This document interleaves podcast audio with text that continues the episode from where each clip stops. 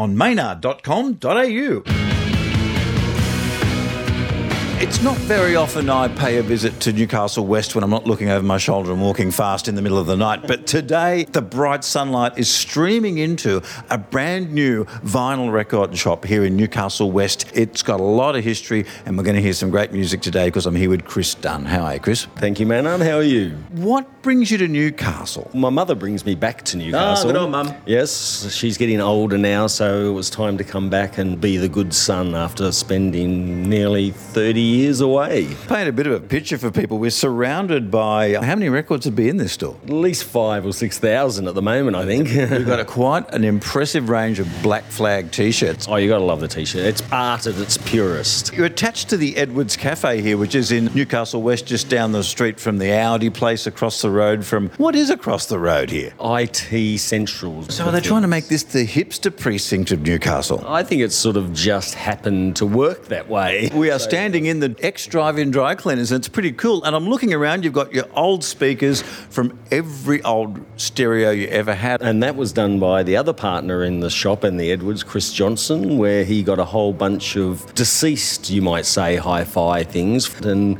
made a piece of artwork out of it. How did you get fired up into the record trade? What led you down this evil path of hanging on to vinyl records? Well, of course, going to Tyrrell's Records as a boy. Newcastle in the 70s. Exactly, walking up and down Hunter Street as a 15 year old, visiting five or six record shops where I started. And like most Australian cities, that's how many they had. And my history with you begins because you were working behind the counter at Phantom Records in Sydney, in one of the first import record shops that I knew. And, and that really blew my mind because I was still at high school and this guy had come back with Elvis Costello and The Clash and Sex Pistols 7 inch vinyl in different colours. And this just wasn't in any shops because you couldn't buy it in Australia back then.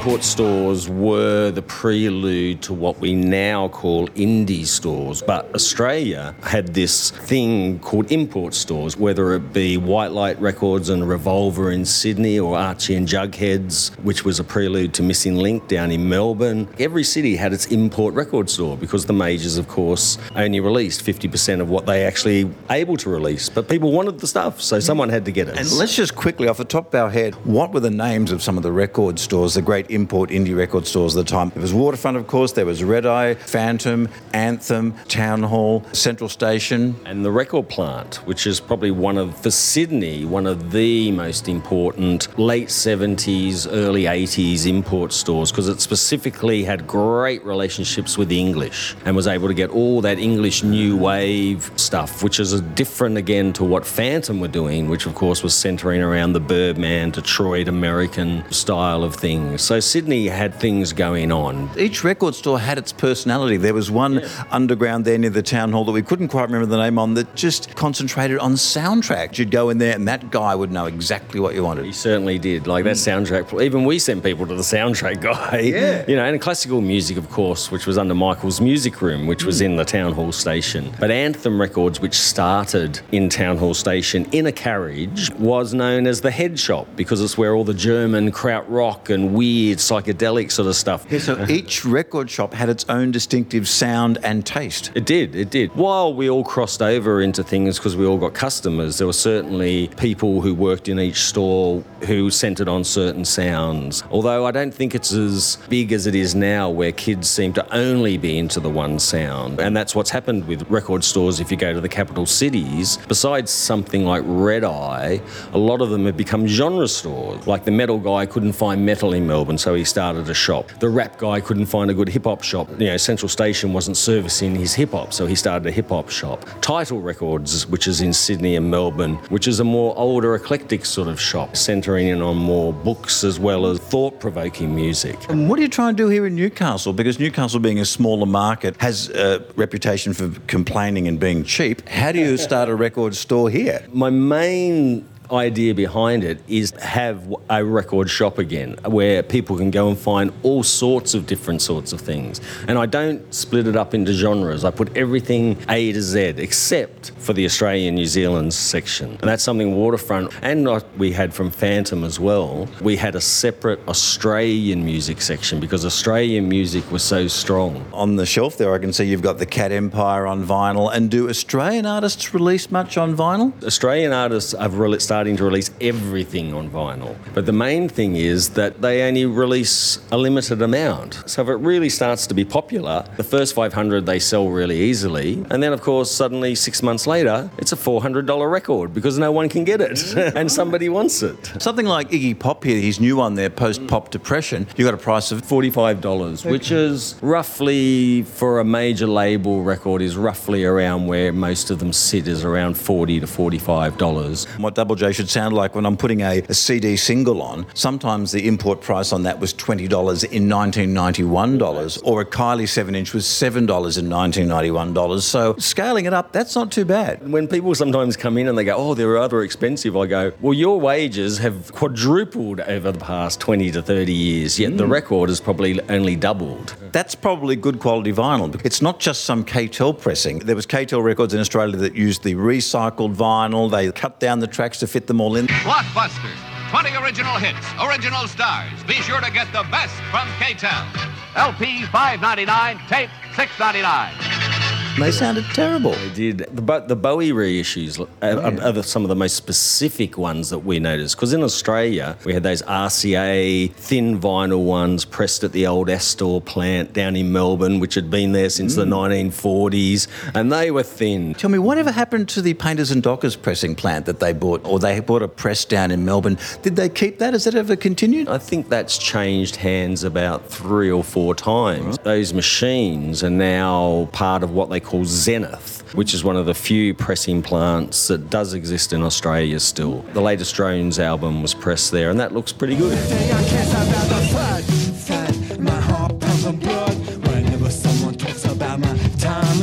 With most collectors, because I meet a lot of them from sci fi to cosplay to whatever, a lot of them never even open the stuff out of the packet. How many of these people are buying these $45 albums off your shelf and putting them on their record player at home? I reckon 60 to 70%. and I think that is another interesting thing about what has happened to the record shop. It's not just a place where you go to buy your new music, the record itself has become like an antique in the way that we watch antique things on television. And music on the vinyl has turned into that level. But then there you get a whole other world of kids who come in who are looking for something tangible. They've got it all on, on their computers or downloads or streams. But then when they really love something, they're coming back to the idea of having something tangible. And the CD doesn't quite do that for them, but the vinyl does. If you had to pick a track off Iggy Pop's new post-pop depression album, what, what would you? Which one would you pick off it? I actually like Paraguay the last track. And the whole thing about this album is that it gets back into those two Bowie albums that he did in Berlin, using Josh Homme from Queens of the Stone Age as his mentor.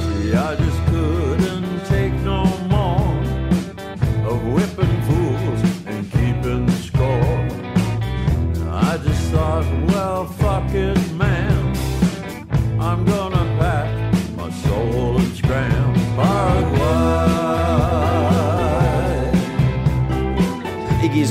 needed someone else to bounce off when he does stuff, and Josh Homme has definitely brought a point of making a serious, great music album, the same way that Bowie has done with his latest album. He wanted to leave something that says, I existed and I'm not that pop star from the 80s when I was selling millions and millions mm. of records that I'm actually an artist and this is my art. Chris Dunn, as a record store owner, would you have had much truck with Bowie or was he a bit too mainstream for most of your career? Well, I'm the child of the 70s. Bowie was very important to me, was very influential, you know, along with people like Marc Bolan and Alice Cooper and people like that. When what was, was your favourite track for him? Ah, no, that, very, very difficult. That is a very, it's more about an album. It can be a Aladdin Sane one day. Gene eh, Genie lives on his back. Gene Genie eh, loves chimney stacks. Or it can yeah. be low. Don't you wonder sometimes about some vision Aladdin Sane came out when I was 13, and I got it when I was 13, and I played it to death when I was 13. Every track is something to me. But the same can be said for Low and Heroes, because that's when he toured Australia for the first time. There's that great scene at the start of Dogs in Space. Oh, and that was me in Adelaide as an 18 year old lining up to see Bowie supported by the Angels. You had the record shop where us DJs would go. You had the record label, the Waterfront label. We got our taste from all the record shops around town. Where did you get your taste from? How did you know what records to buy from overseas? reading, reading magazines. When the days when NME was three months down the track on the newsstands, we used to get airmail copies. The Australian Ram magazine, did that count? That kept us up locally, but you could never beat getting an airmail copy of NME because that was absolutely straight off the press in England. So you knew months beforehand when things were coming out than the kid who just went to the local news agency to buy it. Not many people would go to the extent of getting an airmail copy back then. Having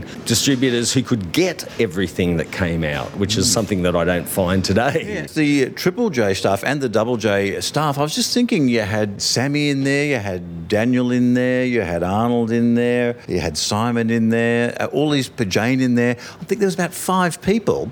And that was just when Triple J was a local Sydney station. Five people working as kind of program. It's no wonder they sort of found the music they did, because as well as you guys coming to them, they could go to these record stores and have a look. Well, that's what they did. Daniel Driscoll specifically was a big waterfront customer. And while Arnold might go to Phantom or the record plant to sort of get his fit of things, and Arnold had a great background in working with New Wave from his time when he was at Virgin Records. The downside of this system, people, is that if someone there didn't like your stuff, you might not get it on as well. That was the downside, wasn't it? Well, that was a downside for us as a label, is that Waterfront Records as a label never really got, and specifically a Sydney label, never really got airplay out of Triple J. We got spot plays for certain things from certain DJs. There was no playlist with Triple J then. People like myself would do the morning thing. It was a kind of entertaining thing, a bit of a retro spin to it, and dance stuff and that. There was Bigsy, who, who would have played lots of your stuff. George Wayne would have played lots of your stuff, I would have hoped. George apparently did, like especially early stuff, the Particles and John Kennedy and that sort of stuff. What were some of the acts? Was the Lighthouse Keepers and Mr. Floppy with you? Yes, they were. Well, Mr. Floppy was a very interesting. With the unbearable lightness of being a dickhead. What a great album. Because Mr. Floppy had released their first 7 inch themselves, the Morrissey 7 inch.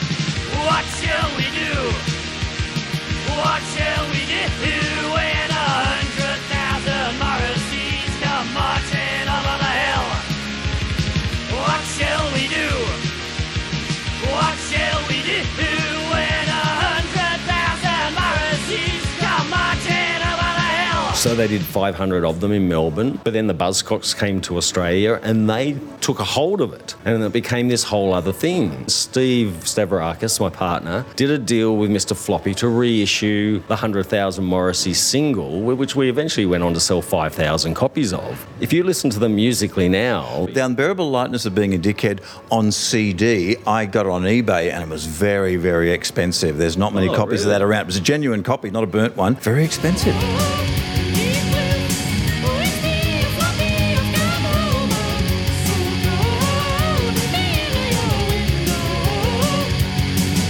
That sort of period when mm. CD was just starting to come in. There's some crazy live stuff done at the Lansdowne Hotel as well. It sounds like the audience is attacking the stage and the band's fighting back. Oh, it's just great. I did do that then.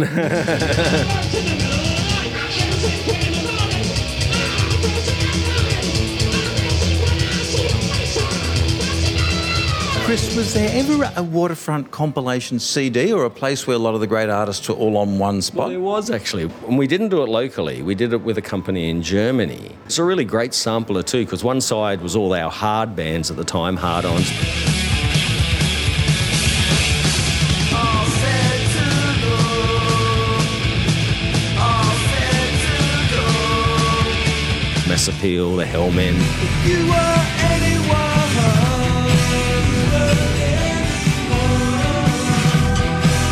And the other side, we put on things like Rat Cat. Well, my baby's got a gun, and I'm so afraid that she's going to use it and take me to my grave. Chad's Tree. different colors for different roads. He knows he's getting closer, he can feel it in his bones. He's just crossing counting off the miles. The Widdershins who came out of the Lighthouse Keepers.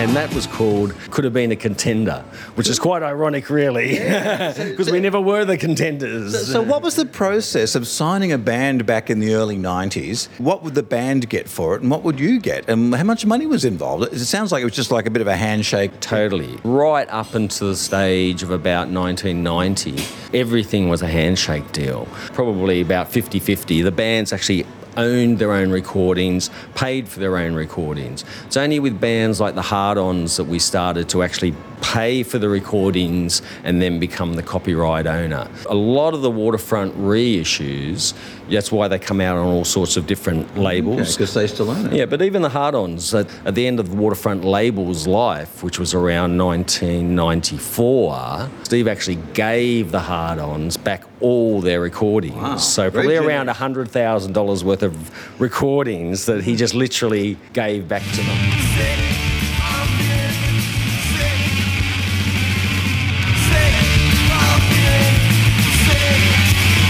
The only copyrights that he kept were Tumbleweed, because that was worth something.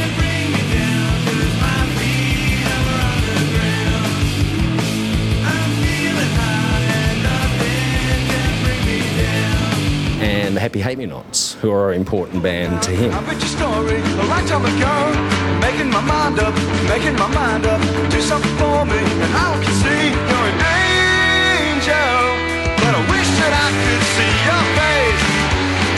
So, how did you find these bands? You'd just go out and you'd see a band. We were you're like, exactly the opposite. We were a shop, and that was the great thing about it. These guys came and bought records. John Kennedy, or JFK in the Cuban Crisis, which was the first thing on Waterfront, he took that to Phantom. Phantom didn't want to do it. Steve was working at Phantom, and he was like, "Oh, I'll start a record label." If you'd married me, I'd be good to you, Jackie O.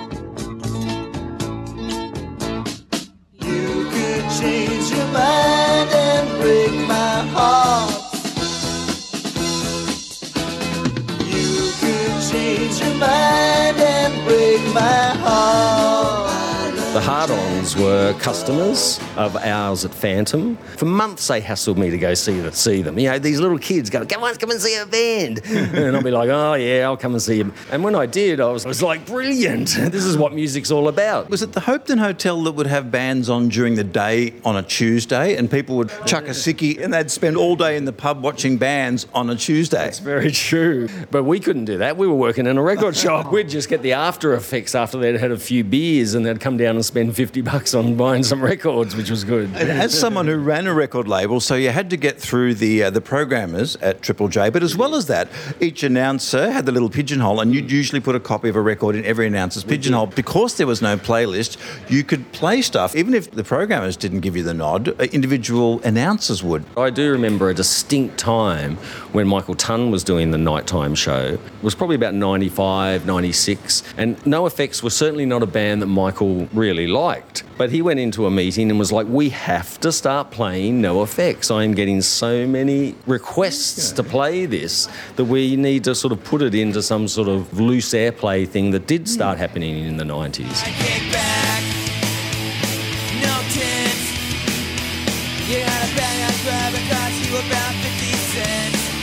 So, what do you listen to now? I listen to new music. How do you find it now? It's the opposite problem. There's so many ways to find new oh, music. There is not a day where I don't discover some new artist. And, and these days I have to go, do I think I can sell it to someone? Hmm. How do you work that out? Because that's a pretty hard decision too, even with all your experience. It is because I think like a Sydney person. You don't want to be doing that in Newcastle, people. Back to the record store. As Waterfront and through your career, what's been the biggest one you thought, oh, this will sell, and it was a big flop? The one you thought, this is going to be big, oh, and no one bought it. That's easy. The Benedicts. What happened to the Benedicts? The Benedicts were from Brisbane originally, two brothers, Ben and his brother Leo, and they were just a really great, soft, acoustic-y, go-betweensy sort of hmm. band. They played with bands like the Honeys and the Widdershins and Chad's Tree and that sort of crowd, the clouds that were going through Sydney at that point in time.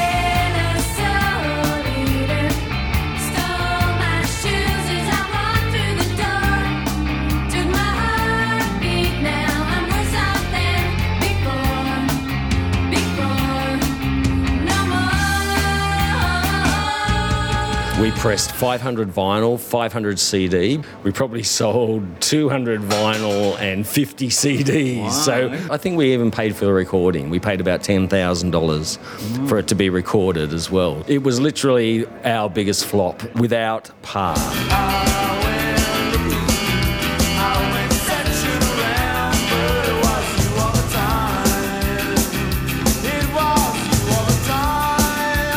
And having you mention those Brisbane bands just reminded me of the Ups and Downs who supported Painters and Dockers. I'd forgotten that whole dream pop sound they had, and they sounded as good last Well, year as were, they ever they did. were one of the two bands that brought me to Waterfront, the label. I brought the Hard-Ons in and I paid from my Christmas bonus that I got from Phantom Records, I paid $1,000 to get an Ups and Downs song, one song recorded. Their sound was rather advanced for Australia. I remember I used to play it on breakfast, good breakfast track.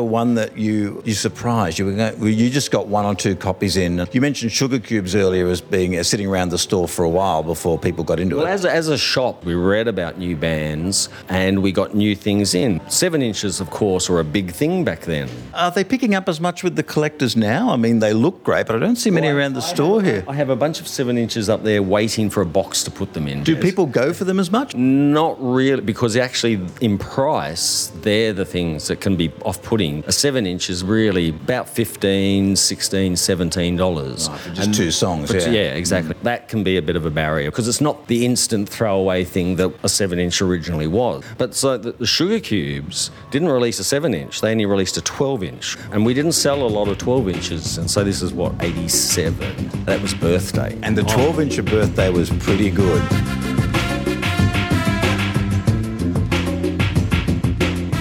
It was an amazing sound, and I remember getting it. And it wasn't something that, of course, that Waterfront would normally sell back then Wasn't either. so much an indie sound, wasn't a dance sound. Exactly. But we got it in because we experimented. Must have sat in the shop for at least two or three months. Or you could basically say from the time it took NME to get to Australia. And then Daniel Driscoll from Triple J came in. When he came in every week, we used to play him the new releases. Weirdly enough, I think we probably had showed him that before, but of course it didn't really mean anything. And then suddenly, "Uh, what about this Sugarcube thing? This look, they're suddenly getting all these write-ups. Shouldn't you be interested in this? Oh yeah, okay. He took it back with him, and within two months after that, they were just walking out the door.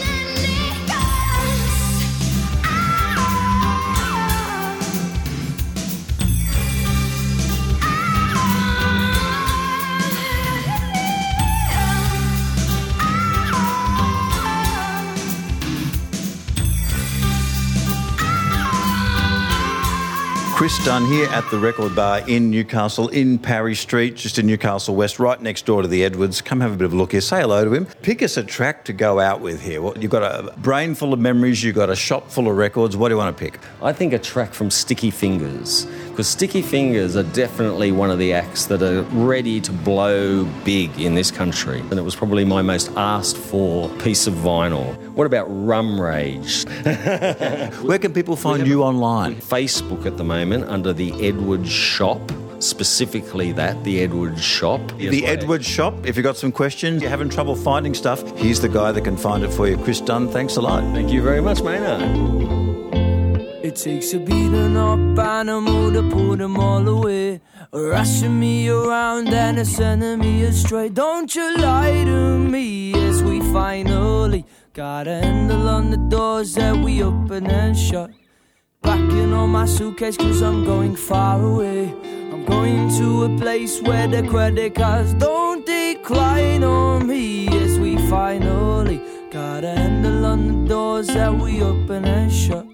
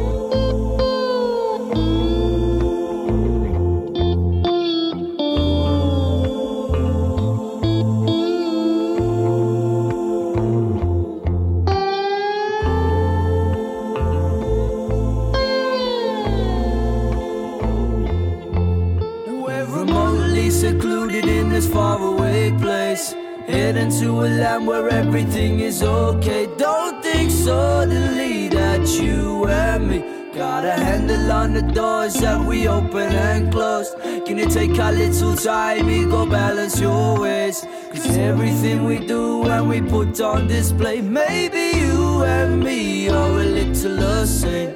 So what do you think of what do we made? She took her time,